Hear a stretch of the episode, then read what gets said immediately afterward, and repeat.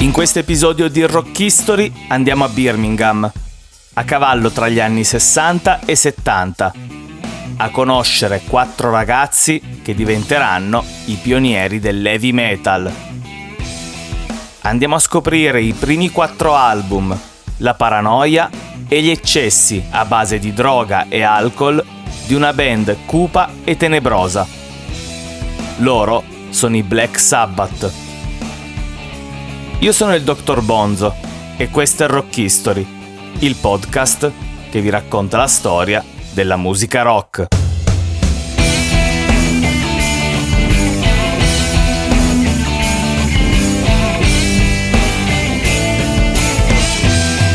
Capitolo 1 Siamo nella metà degli anni 60, a Birmingham, nelle Midlands occidentali inglesi.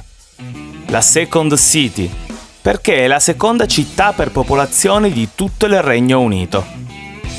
Siamo lontani dalla Swing in London, la capitale mondiale della nuova cultura giovanile, la città più alla moda. Birmingham è completamente diversa. È un polo industriale, la prima città manifatturiera del mondo. Qui vive un ragazzo, John Michael Osborne proveniente da una famiglia di classe operaia. È il quarto di sei figli. È un po' dislessico e balbuziente. E soffre di disturbo da deficit dell'attenzione, che gli impedisce di concentrarsi su una cosa per oltre un minuto. Ha molti soprannomi, ma quello più usato nasce dal fatto che non riesce a pronunciare il suo cognome senza esitare. Os Os Osborne quindi tutti lo chiamano Ozzy. Ozzy non è l'unico con dei problemi. L'intera famiglia è piuttosto disagiata, a partire dalla madre. Il pranzo preparato da lei è uno dei momenti più temuti in famiglia. Non è una gran cuoca e la distrazione le gioca spesso dei brutti scherzi. Un giorno porta in tavola dei cavoli Ozzy fa il primo boccone ed è tentato di sputarlo perché ha il gusto di sapone, mentre la sorella maggiore gli tira un pugno nelle costole e gli dice di non fiatare. Poi è il turno del padre, che dall'estremità della forchetta tira fuori dal piatto un grumo strano. Una paglietta d'acciaio, ancora mezza insaponata, cotta insieme ai cavoli. Un'altra volta Ozzy si sveglia nel cuore della notte tossendo. Nella casa si respira un fumo nauseabondo. Ozzy pensa di essere il responsabile perché la sera prima ha fumato parecchie sigarette e l'ultima l'ha spenta in modo leggero per poterla riaccendere il mattino seguente. Ma non è colpa sua. Suo padre è rientrato a casa ubriaco e ha acceso una sigaretta che è caduta tra le pieghe del divano, che adesso sembra un falò dove si bruciano le streghe. Ozzy vede suo padre con lo sguardo colpevole e la madre che entra in stanza di corsa tossendo così forte da far volar via la sua dentiera, che rompe la finestra e finisce in giardino. Ozzy e suo padre ridono come pazzi, mentre cercano di spegnere il divano e mentre la signora Osborne corre fuori di casa gridando come un'ossessa alla ricerca dei suoi denti. Durante il periodo scolastico, Ozzy cresce con la musica dei Beatles e grazie a questa decide di diventare un musicista. Lascia la scuola a soli 15 anni ed entra in una band chiamata Black Panthers per guadagnare un po' di soldi, per migliorare la sua situazione e quella familiare. Nel frattempo svolge diversi lavori, finché non decide di dedicarsi a qualche piccolo furtarello. Non ancora maggiorenne, tenta di rubare un enorme televisore da un appartamento, ma il peso della TV lo fa cadere e lui rimane bloccato sotto l'enorme apparecchio. Ozzy viene incarcerato per sei settimane alla Winston Green Prison e qui si tatua il suo nomignolo sulle falangi inferiori della mano sinistra con un ago e un pezzo di grafite. Uscito dal carcere, decide di farsi chiamare Ozzy Zig e fonda i Rare Breed, con il suo ex compagno di classe Geezer Butler. Poi nel 1968 compra un amplificatore da 50 watt e mette un annuncio in un negozio di dischi. Ozzy Zig cerca gruppo. Possiede amplificazione propria. A leggere l'annuncio è il suo ex compagno di scuola, un chitarrista di origini italiane, che si chiama Anthony Frank Ayomi, ma tutti lo chiamano Tony. I due si detestano. Durante il periodo scolastico si sono picchiati molte volte e Tony stenta a credere che il suo acerrimo rivale faccia il cantante. Tony ha già avuto diverse esperienze come chitarrista. Addirittura è stato scelto come rimpiazzo temporaneo nei Jetro Tull di Ian Anderson. Ma durante uno dei suoi ultimi turni di lavoro, una pressa gli ha amputato le falangi superiori del medio e dell'anulare della mano destra. Dopo un periodo di profonda depressione, Tony realizza alcune protesi, fondendo e sagomando alcuni tappi di flaconi di detersivo e decide di rimettersi in gioco. Così contatta Ozzy e va a casa sua con il batterista Bill Ward, deciso a fondare una nuova band. Nascono così i Polka Talk, a cui si aggiunge al basso Geezer Butler. Poi diventano Hurt, che si esibiscono in Inghilterra e Germania, ma a causa dell'omonimia con un'altra band decidono di cambiare ancora una volta.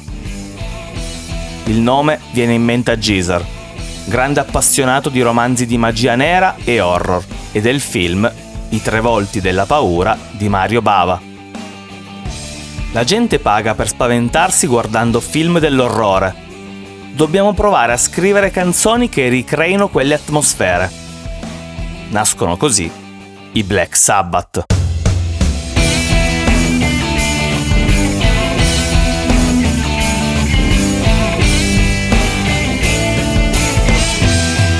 Capitolo 2 Verso la fine del 69, con il cambio di nome, anche il sound della band cambia. Dal blues passano a suoni più forti e tenebrosi, anche perché Tony, per suonare meglio con le protesi, sceglie di accordare la sua chitarra un semitono sotto, affinché le corde siano meno tese. Quindi il suono che ne esce è molto cupo e sarà di ispirazione per molte band hard rock e heavy metal dei prossimi anni, rendendo i Black Sabbath dei veri pionieri. A differenza di altre band come Deep Purple e Led Zeppelin, che hanno un sound più melodico e aperto anche al rock and roll e al blues, la musica dei Black Sabbath, pur con caratteristiche simili, presenta sonorità più pesanti e oscure, con riferimenti al demonio e all'occulto. Anche l'abbigliamento riprende quello che è il nuovo sound dei Black Sabbath. Capelli lunghi, abiti scuri e un crocifisso di metallo appeso al collo diventano il look che li contraddistingue da tutti gli altri. Con queste premesse, il 13 gennaio del 70 esce l'album di debutto della band, registrato in sole 12 ore che non poteva che intitolarsi in maniera omonima, così come la traccia d'apertura, Black Sabbath, con un riff considerato satanico, chiamato Triade del Diavolo, perché crea un'atmosfera cupa e sinistra, nota come Diabolus in musica. In copertina, davanti a una vecchia casa inglese, è rappresentata una figura sgranata e verdastra, piuttosto inquietante, simile a una strega, mentre l'intero disco è una miscela di psichedelia oscura e heavy metal, con ritmi lenti e inquietanti, da cinema horror, con un'attrazione per l'oscurità e il mistero, che portano a dure critiche nei confronti della band. All'interno dell'album c'è anche il singolo Evil woman, don't play your game with me. Un altro brano che non fa altro che aumentare le accuse di satanismo e occultismo, portando alla disapprovazione da parte dell'opinione pubblica, ma contribuendo al fascino che la band esercita sui giovani. Dopo un breve tour promozionale, sette mesi dopo, il 18 settembre, esce il secondo album dei Black Sabbath. Inizialmente doveva intitolarsi War Pigs, come la traccia di apertura, a causa dell'impatto che la guerra del Vietnam sta avendo sul mondo. Ma poi il titolo viene cambiato in Paranoid, anche se in copertina rimane comunque la rappresentazione di un War Pig. Con questo album la band dimostra di saper andare oltre l'immagine oscura del loro primo lavoro, proponendo brani con temi più attuali, come appunto War Pigs, con un testo pacifista, o la fantascientifica Iron Man, o la title track Paranoid, sulla sociopatia e la devianza mentale, che nel 1994 verrà coverizzata dai Megadeth per l'album tributo ai Black Sabbath Nativity in Black. E la svolta. La band arriva al successo e mette le basi per il futuro dell'heavy metal. E con il successo arrivano anche le groupies. Siamo durante il Paranoid Tour, in un Holiday Inn in California. Dopo lo show, Ozzy è nella sua camera e qualcuno bussa alla porta. È una ragazzina con un vestito cortissimo. Ozzy, il concerto è stato uno sballo. Ti va di fare due chiacchiere? Entra senza aspettare la risposta. Si sfila il vestito e si piazza sopra Ozzy. Una volta finito, se ne va prima ancora che Ozzy riesca a chiederle come si chiama. Cinque minuti dopo, bussano di nuovo alla porta. Un'altra ragazza, con un vestitino ancora più corto. Ozzy, il concerto è stato uno sballo. Ti va di fare due chiacchiere? Anche lei entra senza aspettare risposta. Si scopa il cantante sul materasso ad acqua e se ne va. Passano altri 5 minuti e di nuovo c'è qualcuno alla porta. Una ragazza senza vestiti. Sembra di essere in paradiso. Dopo che la ragazza è uscita dalla sua camera, Ozzy scende a cercare gli altri membri della band. Il portiere dice che sono in piscina sul tetto.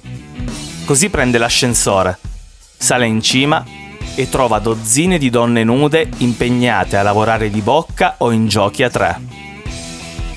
Decide di accomodarsi su una sdraia in mezzo a due ragazze che si stavano impegnando alla grande.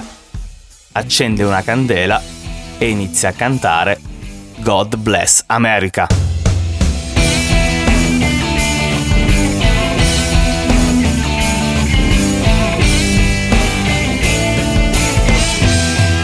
Capitolo 3 Dopo il Paranoid Tour è il momento per i Black Sabbath di mettersi al lavoro sul terzo album. Master of Reality esce il 21 luglio del 71 e presenta un sound molto più lento e tetro, pesante e ossessivo, sia nei ritmi che nei riff. I testi invece seguono la scia del suo predecessore. Children of the Grave tratta tematiche pacifiste e antimilitariste.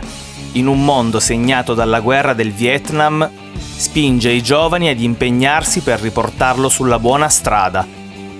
Mentre Sweet Leaf è un inno celebrativo alla marijuana, che inizia con un colpo di tosse di Tony Iommi. Anche questo album si rivela un successo, infatti entra direttamente nella top 10 statunitense ma non si fermano le accuse di satanismo nei confronti della band. Anche i giornalisti ci mettono del loro e non sono poi così originali. La domanda che i Black Sabbath si aspettavano da tanto tempo arriva. Ma perché quei crocifissi al collo? Loro ogni volta danno una risposta diversa. Forse perché una vera e propria ragione non c'è ma è Geezer Butler a raccontare la frottola più grossa. C'era questo circolo di magia nera che voleva che suonassimo in un cerchio di pietre. Noi abbiamo rifiutato, ma gli adepti di questa setta ci hanno lanciato una maledizione. Allora abbiamo chiesto un'altra setta, questa volta di magia bianca, che si è offerta di toglierci la maledizione. Per farlo però dobbiamo sempre indossare queste grandi croci di metallo. È stato il papà di Ozzy a farcele, con il metallo avanzato nell'officina in cui lavora. Dopo il lungo Master of Reality Tour, nel giugno del 72, i Black Sabbath si trasferiscono a Los Angeles per iniziare la lavorazione del loro quarto album. Ma la registrazione è piuttosto travagliata, a causa delle grandi quantità di sostanze stupefacenti consumate. La band si fa recapitare regolarmente ai Record Plant Studios dei grossi scatoloni pieni di cocaina nascosti all'interno delle custodie degli amplificatori. E l'inizio della fine.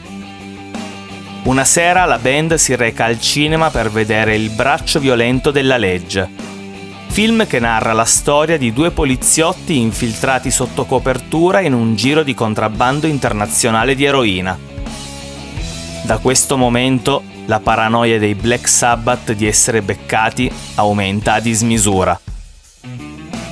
Siamo al 773 di Strabella Road, a Bel Air, Los Angeles, in una villa del 1930 che la band ha affittato per scrivere i brani del nuovo album.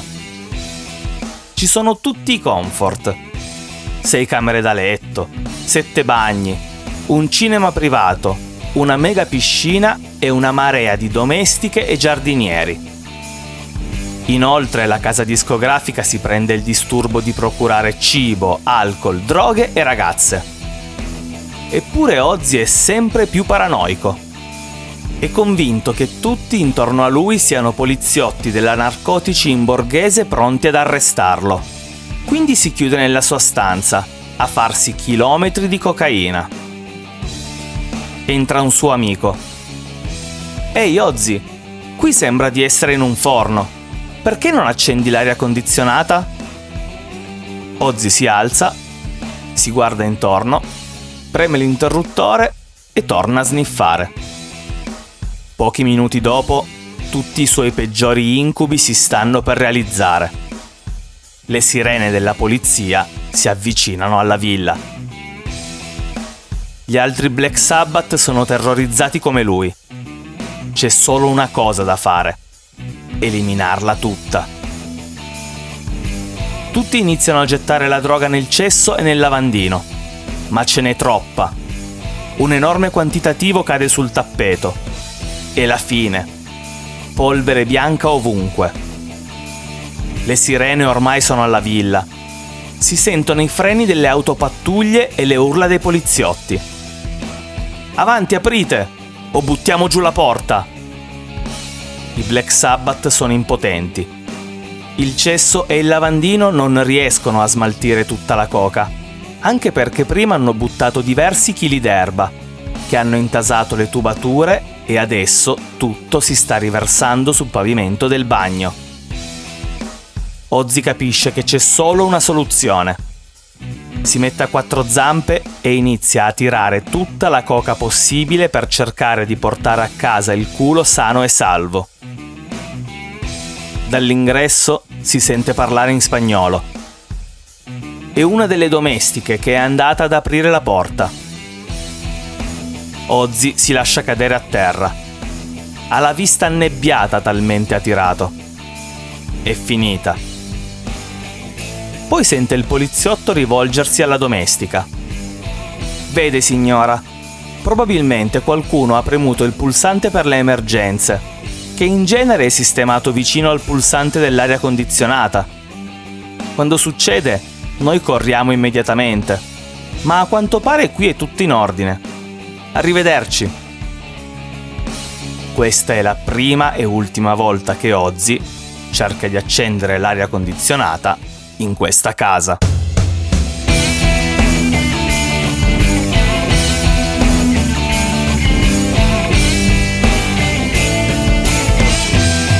Capitolo 4 Non solo enormi quantitativi di droga, ma anche parecchio alcol durante il soggiorno dei Black Sabbath a Bel Air. Bill Ward è il più forte bevitore fra i quattro. Regge anche piuttosto bene, ma stavolta, forse, vista l'enorme tensione che la band sta vivendo, si è addormentato sul pavimento di una stanza completamente ubriaco. Gli altri Black Sabbath decidono di fargli uno scherzo. Hanno trovato in un'altra stanza della villa svariate bombolette di vernice spray color oro. Quindi spogliano Bill e iniziano a dipingerlo da testa a piedi. A un certo punto Bill fatica a respirare. Si sveglia di colpo e inizia a vomitare copiosamente. Gli altri chiamano subito l'ambulanza e vengono a sapere dagli infermieri che la vernice utilizzata è molto tossica. Non solo Bill, anche Ozzy è un forte bevitore. Siamo a San Antonio, in Texas. Ozzy si è appena scolato una bottiglia di cognac e ha solo voglia di pisciare. Non è ancora l'alba e tutti i locali sono chiusi. Quindi ferma la macchina e si avvicina barcollando a un muro.